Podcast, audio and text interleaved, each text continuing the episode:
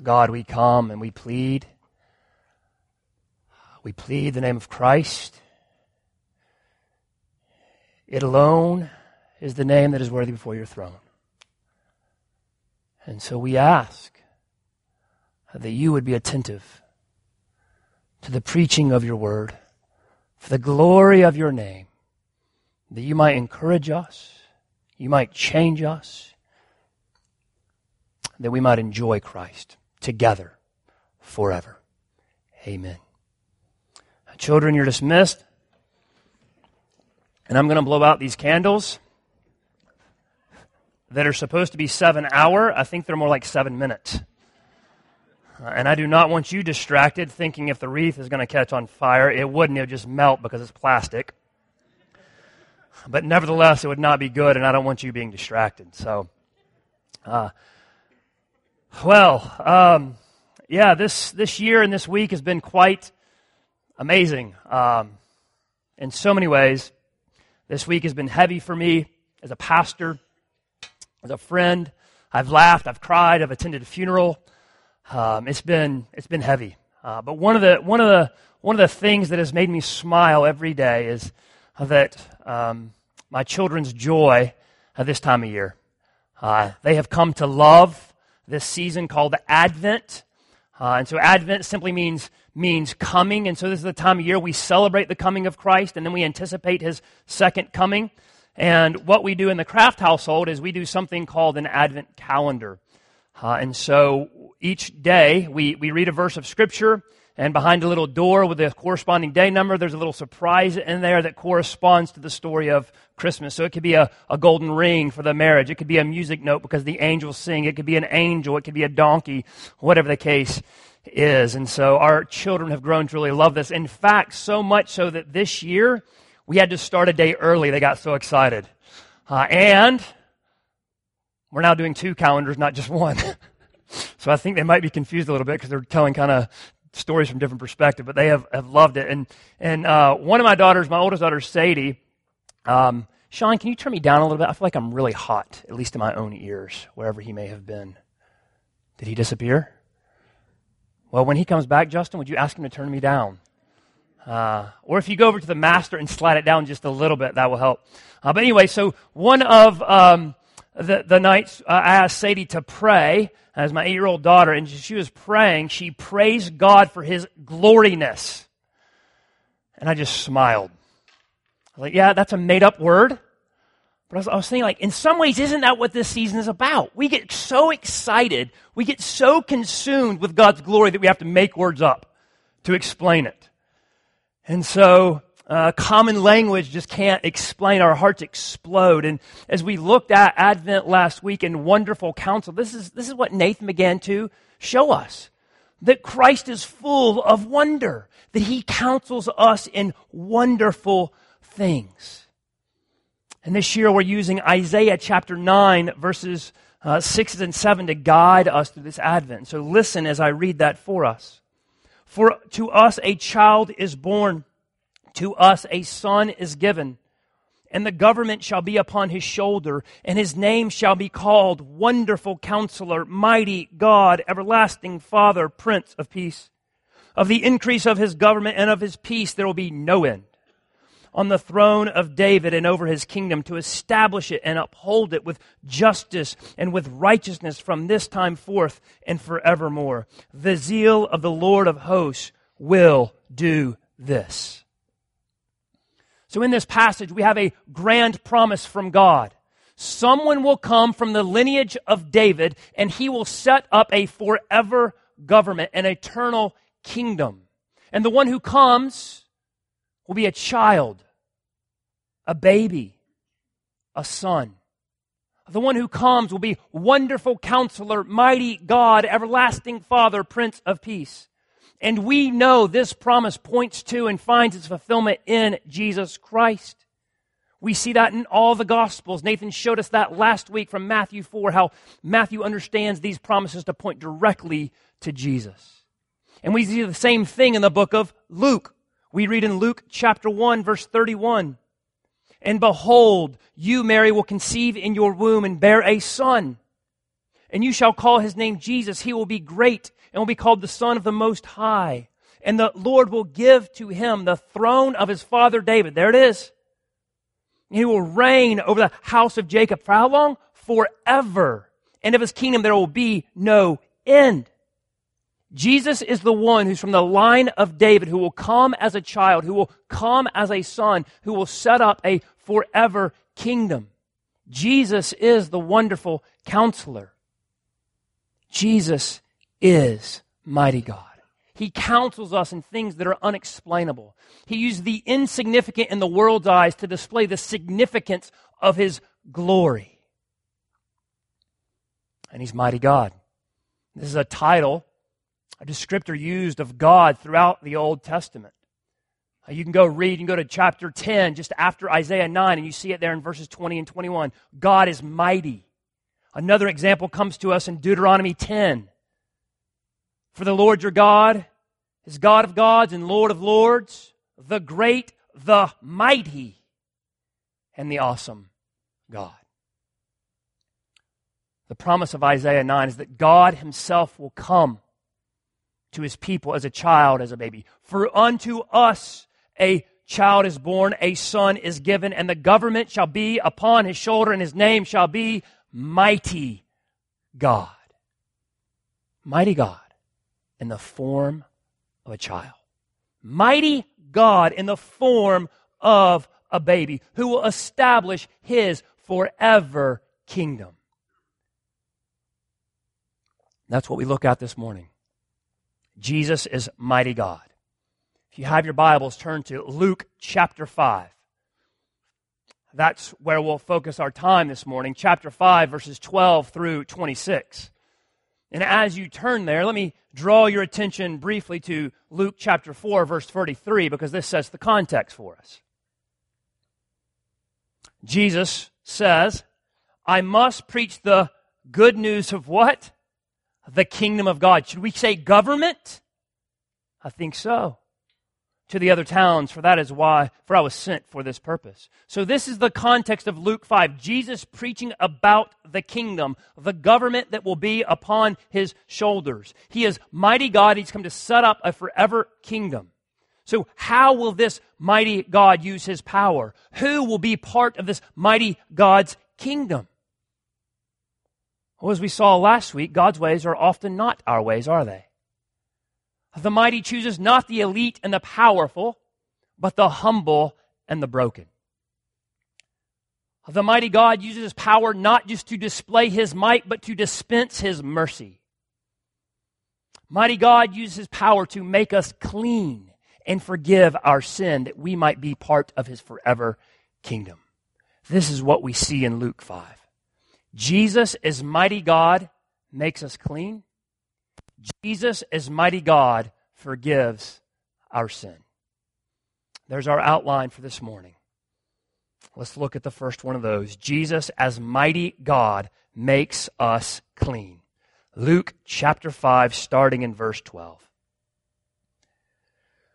While he was in one of those cities, that's Jesus, there came a man full of leprosy. And when he saw Jesus, he fell on his face and begged him, Lord, if you will, you can make me clean. And Jesus stretched out his hand and touched him, saying, I will be clean. And immediately the leprosy left him. And he charged him to tell no one, but go and show yourself to the priest and make an offering for your cleansing as Moses commanded for a proof to them. But now, even more, the report about him went abroad, and great crowds gathered to hear him and be healed of their infirmities. But he would withdraw to desolate places to pray. So, here in these verses, we have a man who's afflicted with leprosy. And notice what the text says it says he's full of leprosy. This was no minor condition. This man couldn't hide his red, swollen, infected skin. He couldn't cover the protruding boils and flaky scabs with strategically worn clothing. This man was completely and totally affected. But it wasn't just this man's physical health that is the biggest issue. More importantly, is the underlying spiritual and social issues. So he was a leper. Listen to what Leviticus 13 prescribed for those affected with leprosy. The leprous person who has the disease shall wear torn clothes and let the hair of his head hang loose and he shall cover his upper lip and cry out, Unclean, unclean. He shall remain unclean as long as he has the disease.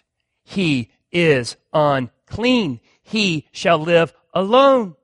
His dwelling shall be outside the camp. This man's unclean. He's cut off from the people of God this man is unclean. He is cut off from going into the temple, the presence of God. This man is seen as defiled and dirty. He was exposed and vulnerable. Think about it. As long as he had had this condition, he had not felt the warm touch of another human. Perhaps for years, he hasn't been embraced with a simple hug. For years, no smiles to greet him, only shames of disgust to condemn him. And we don't know why he has this disease. Perhaps it's at no fault of his own. Maybe he was trying to serve a loved one and he got infected. Perhaps he was exposed without even knowing it, and then a day, a week later, started breaking out with this. We don't know. But regardless, the consequences are the same despised and rejected. This man feels unclean and unworthy. So, what does he do? In faith, he runs to Jesus and he cries out, Lord, if you will, you can make me clean.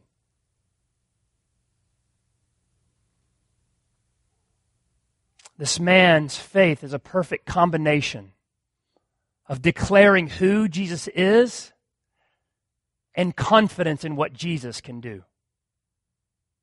He understands Jesus is Lord and humbly addresses him that way. And he's confident Jesus can him. You can, Jesus. You can make me clean. But yet, notice he also is not presumptive. He doesn't demand anything from Jesus. If you will, he says. The leper's faith creates in him one great desire to get in the presence of Jesus. He's compelled, one great compulsion to get in the presence of Jesus, who is Lord. In fact, it's quite amazing. This man doesn't really ask anything. His words are not so much a petition from Jesus as they are an affirmation about Jesus. With all abandonment, he throws himself on Jesus. Yet there's something a little bit strange going on. He's very confident of the might of Jesus. But it seems as though he's a little still unsettled about the mercy of Jesus. So, how will Jesus respond?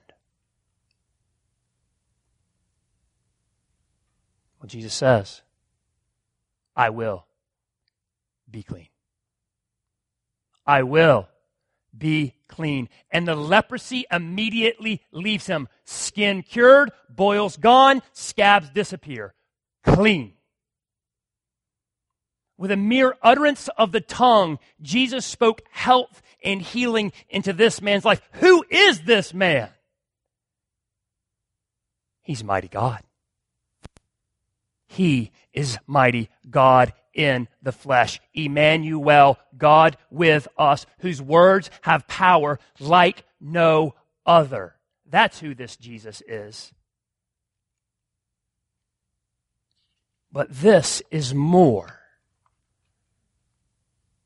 than Jesus is mighty God. Did you notice what Jesus did before he spoke to this man? He stretched out his hand and he touched him with compassion. That's risky. In fact, it's scandalous. Remember, anything this guy touches becomes unclean. And anyone who is unclean is cut off from the people of God, it's cut off from the presence of God. Can you imagine what the people would have been? Jesus, don't do it. Don't, don't, don't, don't do it, Jesus. And can you imagine what this man must have felt in that moment? The warmth of touch. Tender compassion. Just the, just the, imagine just the skin touching skin for the first time in years. Jesus' eyes filled with compassion and focused on him. Not looking at his body just filled with disgust. Jesus didn't have to touch this man. If this was just about power and authority, Jesus could have stood far off and said, All right, man with leprosy, you stand over there, and I'm going to say from here, be clean and the leprosy would have left him. Jesus' words are full of power. he calms storms with his words. He cast out demons with his words. He raised the dead with his words. And surely he can cure a disease simply with his words. But this is about more than Jesus just as mighty God who displays his power. This is about Jesus, mighty God, who's so mighty he has personal compassion. See, Jesus is mighty and he's so mighty that his power incarnates into compassion. That's strength. That's power.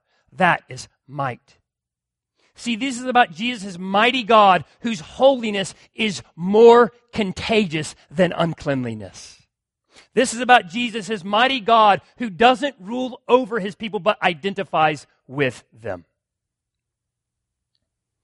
Jesus humanizes this man. He does not see him as a disease to be cured, but as a person to love. Jesus' mighty power results in merciful compassion. He looks at this outcast, the one everybody sees is dirty and defiled, and he touches him. He looks at this outcast, the one everybody sees as unclean and unworthy, is cursed by God, and says, I will be clean. So this man, this leprous man, no longer has to separate the might and the mercy of Jesus. With a touch, Jesus identifies with this man, heals him, and welcomes him back into the community. That's why Jesus says, Go show yourself to the priest and show yourself that you are clean as proof. In other words, you're invited back. You're back into the people of God. You're back into the presence of God. You're restored to God and his people. This man was fully restored. Physically, yes, but much more importantly, spiritually and socially. Once excluded, now included. Once unclean, now clean. Jesus accepts this man as he is, but does not leave him there.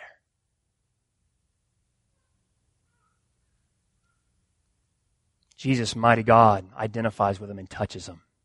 and fully restores him. And isn't this, brothers and sisters, what Advent is about? Celebrating Jesus, waiting for Jesus, who identifies with us and touches us even in all our uncleanliness to fully restore us. Left to ourselves, we're leprous. We're unclean. Sometimes it's because of what we have willfully or even habitually done or are doing. The weight of shame leaves us weary and isolated. Other times, this comes at no fault of our own. It's because of what's been done to us. Taken advantage of. We feel unclean and unworthy. And the words defiled and unworthy tattoo our soul, and we can't scrub it away. Though we may not shout out unclean, unclean, it's what our heart does though we might physically be in the camp, socially and spiritually, we feel as though we're outside. We think we're too unclean and unworthy to be loved by God and too dirty and damaged to be loved by others. But what if? What if, like the leprous man here, Jesus reached out and touched us and said, I will. Be clean. Wouldn't that be good news? Well, I have good news. In the incarnation, Jesus reaches out and he touches us and he says, I will be clean. Jesus, mighty God, took on the fullness and the frailness of humanity. At Christmas, God became a naked baby, powerful God, helpless fetus, the eternal Word that sustained all things, crying in a manger. See, God in the person of Jesus Christ doesn't stand far off to deal with our mess. No, He enters right into the middle of it. See, Jesus was born in scandal and shame to an unwed mother. Throughout his life, despised for rejecting cultural norms. He was scorned for chasing after the outcast and the marginalized. He was reviled for ministering to the hurt and to the hopeless. And all this, all this to die one of the most shameful deaths imaginable. Hanging on a cross, naked, exposed, publicly humiliated, outside the camp, Hebrews tells us, cut off from the people of God and cut off from God. My God, my God, why have you forsaken me? Jesus screams from the cross. See, the incarnation and the crucifixion look ridiculous, shameful, even. Unless that's not the end of the story. God becoming man and hanging on a cross initially looks like ultimate victory. But that victory is short lived. In fact, it's only three days. Because Jesus resurrects three days later to interrupt the celebration of evil and triumph over shame.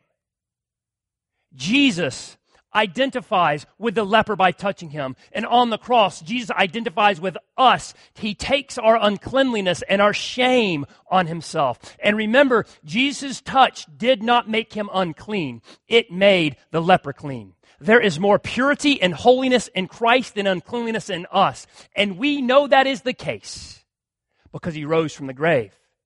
You see, our uncleanliness, our dirtiness, and even death could not hold him down. This is good news. This is the good news of Christmas. This is the good news of the gospel that yes, Jesus is mighty God, so mighty that he's not trapped far away from us. He can come down. And this God is not just mighty, but merciful that he wants to come down. And his love so proven because he did come down, and our hope so secure because he rose again to establish his forever kingdom, his government that will never end. Now we can come to Jesus with complete trust in him alone, and we can say, Lord, if you will, you can make me clean. And with nail scar hand, Jesus reaches out and he touches us and he says, I will be clean. And just like the leper, Jesus accepts us as we are, but he does not leave us there. He does not leave us there. He restores us to God and the community of God that we might joyfully submit to our mighty King who is also merciful. Jesus is mighty God who makes us clean. All right, now, Satan is whispering lies to some of you.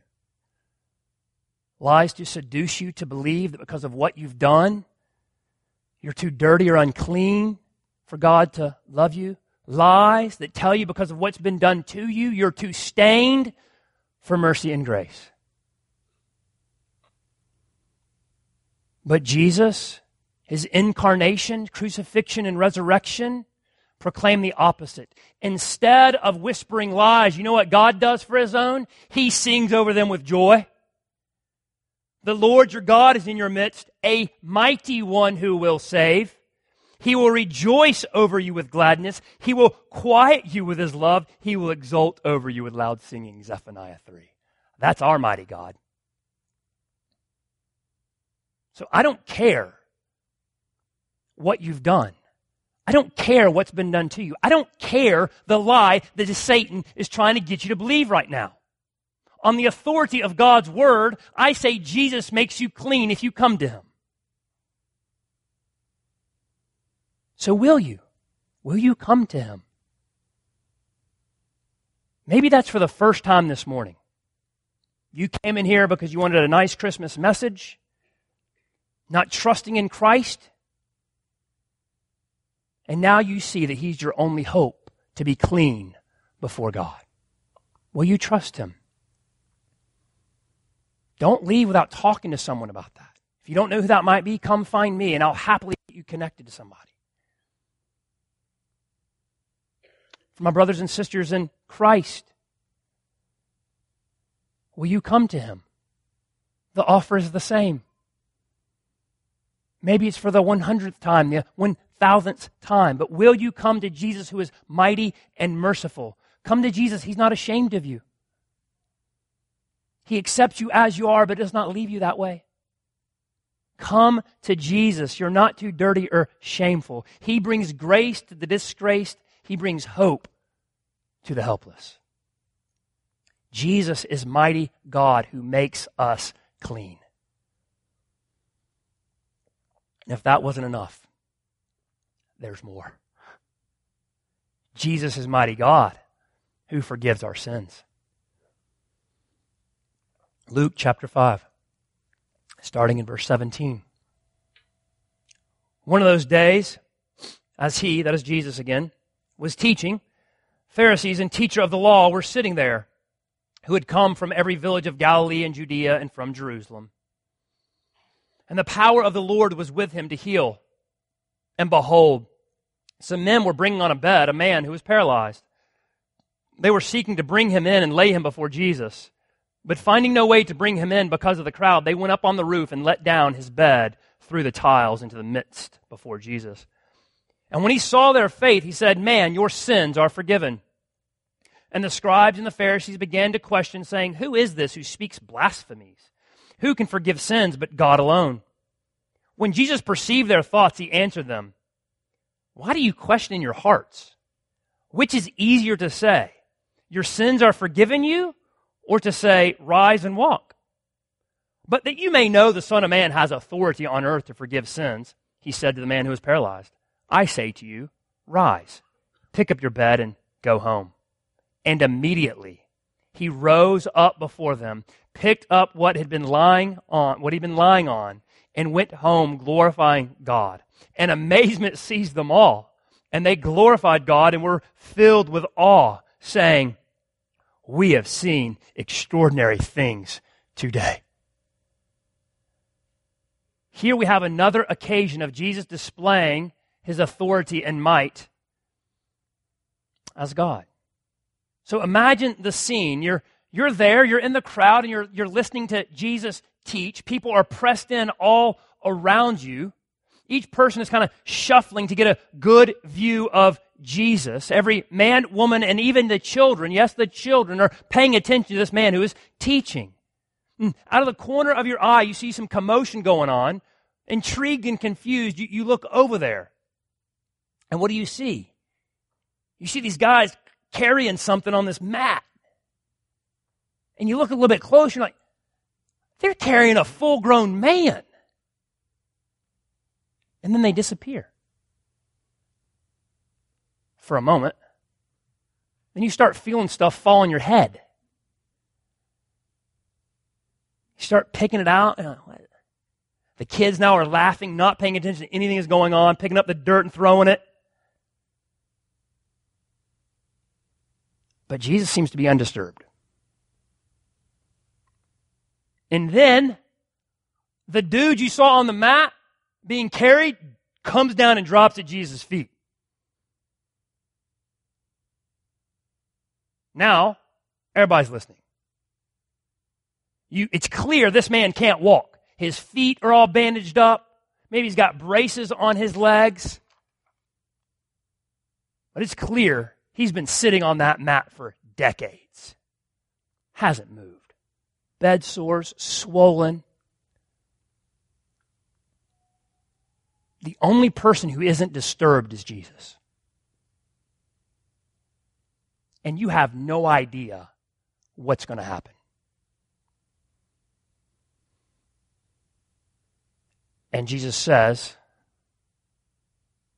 Man, your sins are forgiven. What? Huh? See, with those words, Jesus exposes this man's greatest need. And then he meets it right on the spot.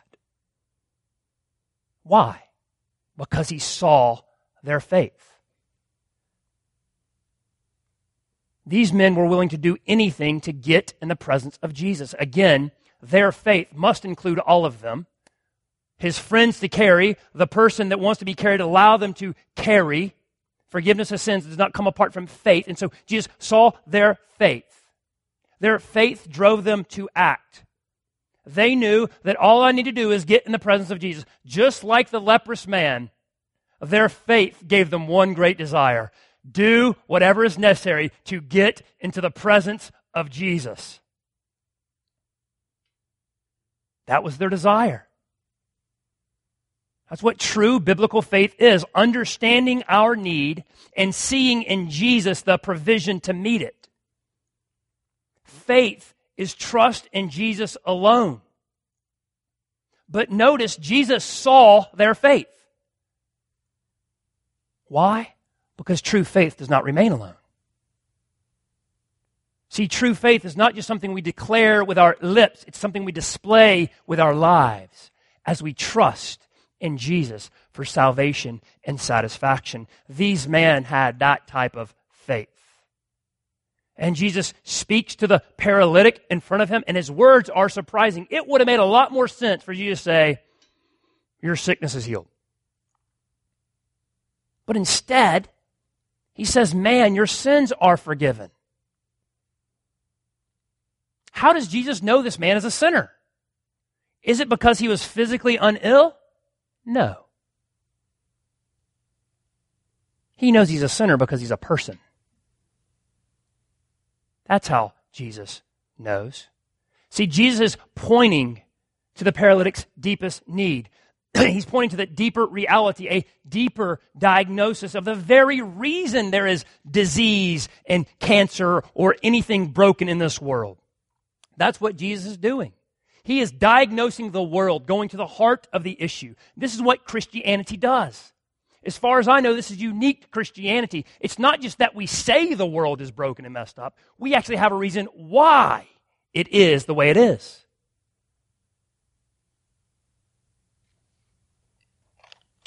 So Jesus wants us to see our deepest need here. He's inviting us into this story.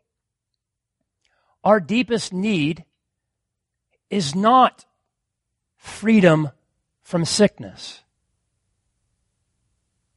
Our deepest need is forgiveness of sin. Do you believe this? Do you believe that your greatest problem with God is your sin? If not, Jesus has nothing to offer you. I realize that may sound harsh. So let me quote Jesus. Drop down to verse 31 and 32 of Luke 5. Jesus answered them, Those who are well have no need of a physician, but those who are sick. What do you mean, Jesus? That kind of metaphorical. Verse 32. I have not come to call the righteous, but sinners to repentance. That's Jesus' mission. He does not come for those who think they're morally superior, but those who confess their rebellion against God's authority and acknowledge their sin.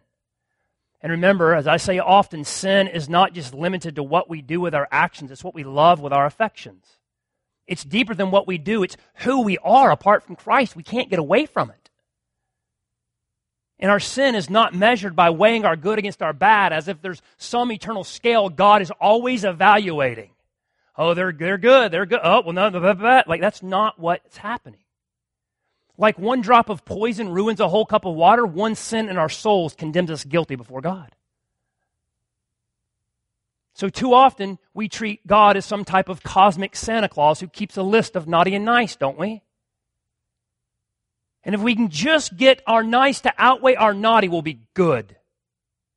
And then we'll get presents. But that's not. Sin is not just naughty, it's rebellious adultery. And to one degree or another, all of us are guilty. It's rebellious because we defy God's rule. It, he calls it spiritual adultery because we love things more than Him. And so Jesus' words expose our greatest need forgiveness of sin. And guess what? He meets that need. So when Jesus tells this man, your sins are forgiven, it sends the religious leaders into a tizzy. Like, they're like, you can't do that, Jesus. Who do you think you are? See, these religious leaders knew their Bibles well. They knew forgiveness of sin required a priest, a sacrifice, and a temple. And only God could pronounce forgiveness of sins. We read in Isaiah, I, I am he who blots out your transgressions for my own sake. Daniel 9, to the Lord belong mercy and forgiveness. So the Pharisees and scribes, they're right. Only God can forgive sins. Jesus does not deny that. But he does do this. He invites the Pharisees and us to see that he is God in the flesh. The religious leaders miss that Jesus is the fulfillment of Isaiah 9. For to us a child is born, a son is given, mighty God. Jesus is mighty God who has authority, authority to forgive sin. That's what this passage is teaching us. And Jesus knows that these leaders are thinking, oh, that's easy to say, Jesus. It's much harder to actually heal him. So Jesus, playing along, says, Yeah, all right, get up and walk. Guy gets up, walks, takes his mat, and go home. Notice there's three commands of Jesus, three actions by the guy. They all happen. So Jesus heals the paralytic publicly to show his divine authority to do what only God can do forgive sins. And again, isn't this what we celebrate at Advent, at Christmas? The very reason Jesus came was to be a Savior. Luke 2. And the angel said to them, Fear not, for behold, I bring you good news of great joy that will be for all the people. For unto you is born this day in the city of David a what? Savior, who is Christ. That's the good news. That's Christmas. We have a Savior. You shall call his name Jesus, for he shall save his people from their sins. Matthew 1 21. Jesus is our Savior. Jesus, mighty God, uses his power not just to rule over us, but to redeem us. Will you turn from your sin and trust in Christ alone to be reconciled back to God, to have peace with God? See, Jesus saves us from the penalty of sin through his sin paying, wrath absorbing death. He saves us from the power of sin by sending his spirit to indwell us, to change us, to submit to his good authority and live in joyful obedience to him. And one day, because he rose from the grave, he will save us from the presence of sin altogether. See, God's goodness, this wonderful counselor who doesn't work the way we think he should work, takes a barren womb, a bloody cross, and a borrowed tomb, all places for death that we might have eternal life in Christ. And all of this happens by grace through faith, not by works. This is one of the reasons that God so kindly brought Jesus into the world the way he did to an unwed lady to show us we cannot work our way to God. It is miraculous work. It's not about us and our effort, about God and His grace. This paralytic could do nothing to heal himself, and you can do nothing to heal yourself. It requires the work of Christ. There is a divine problem. Christ is the divine solution. That's why he entered into human history. Christmas is about man, God coming to man that man might come to God. The story of Christmas must be shaped by the cross of Christ. Yes, Christmas is a time to look at a tree, but not just the one in your living room, it's the one on which Christ hung. The manger in Bethlehem leads to a cross on Calvary the manger and the cross, symbols of weakness and shame, God in his mighty power turns them into redemption and hope. Will you come to Christ? Maybe that's for the first time this morning. Or maybe right now it's the second. He welcomes you. You've done nothing too sinful for him that he can't forgive you. Will you come to Christ? Maybe it's for the hundredth time or the 101st. He's mighty God. He's forgiving. If you trust in Him alone.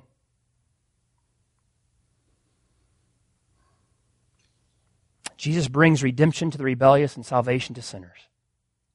Restoration Church, let's remember that this Christmas season. That is, we're ministering to others, to our family members, inviting others into our lives, that our Lord despises no one who comes to him with genuine faith and trust. Jesus put himself in the middle of the outcast, the sinners, to serve them. So should we. We don't have to always feel the burden of being prim and proper and put together. Wipe the plastic smile off. It's okay. Be honest and vulnerable with one another. We want to be a family that's messy and merciful. We don't weaken sin, but we love one another as we invite each other to repent from it. We bring our mess into each other's mess, and God uses it to make something beautiful. That's a wonderful counsel. That's a mighty God. For to us a child is born, to us a son is given. Jesus, mighty God, makes us clean. Jesus, mighty God, forgives our sin. From the cradle to the cross, now he wears a crown. Eternal God, One day, Jesus will come back to restore all things and establish his forever kingdom the way it was always meant to be. That's what these miracles are pointing to, by the way. They're not just like, oh, that was neat to do. No, he, he's giving us a peephole, a picture, a preview of the kingdom. The Revelation 21 kingdom. God with his people. No more tears, no more death, no more disease, none of that. Emmanuel, God with his people in the forever government. Enjoying God and each other. This is the story of Christmas. The story of Jesus who came once and is coming again, a story meant to amaze us, capture us, rescue us, transform us, and lead us into awe and wonder and worship. Will you do that this Advent? Rejoice, rejoice in the wonderful counselor, the mighty God. And if you have to, you can even make up new words to praise him. Celebrate the gloriness of God. Let's pray. Father, we come to you and we celebrate who you are. You are magnificent in all your perfections. We thank you that Jesus is mighty God, that his holiness is more contagious than our uncleanness. We thank you that Jesus is mighty God who forgives us when we trust in him. As we respond, stir up our souls in awe and wonder and worship. Amen.